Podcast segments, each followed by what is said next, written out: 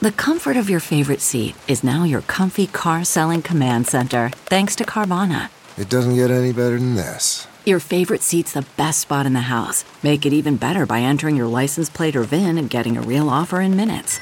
There really is no place like home. And speaking of home, Carvana will pick up your car from yours after you finalize your offer.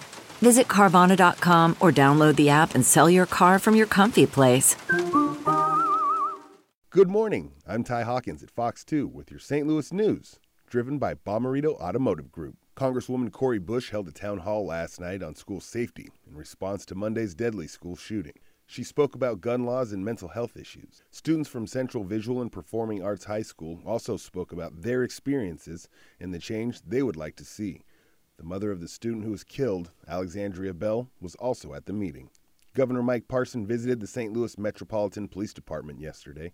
He thanked the officers who rushed into the high school and stopped the gunman. Those police officers were at the school within four minutes of receiving the call. Today is the 57th anniversary of the completion of the Gateway Arch. This weekend, you can meet the team that built the monument.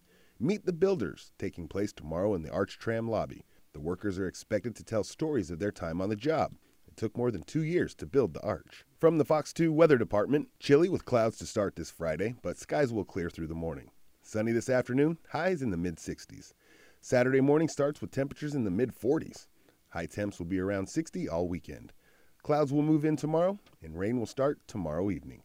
Scattered showers will stick around through Sunday. It will dry out and clear out for Halloween. Trick or treat temps in the 50s.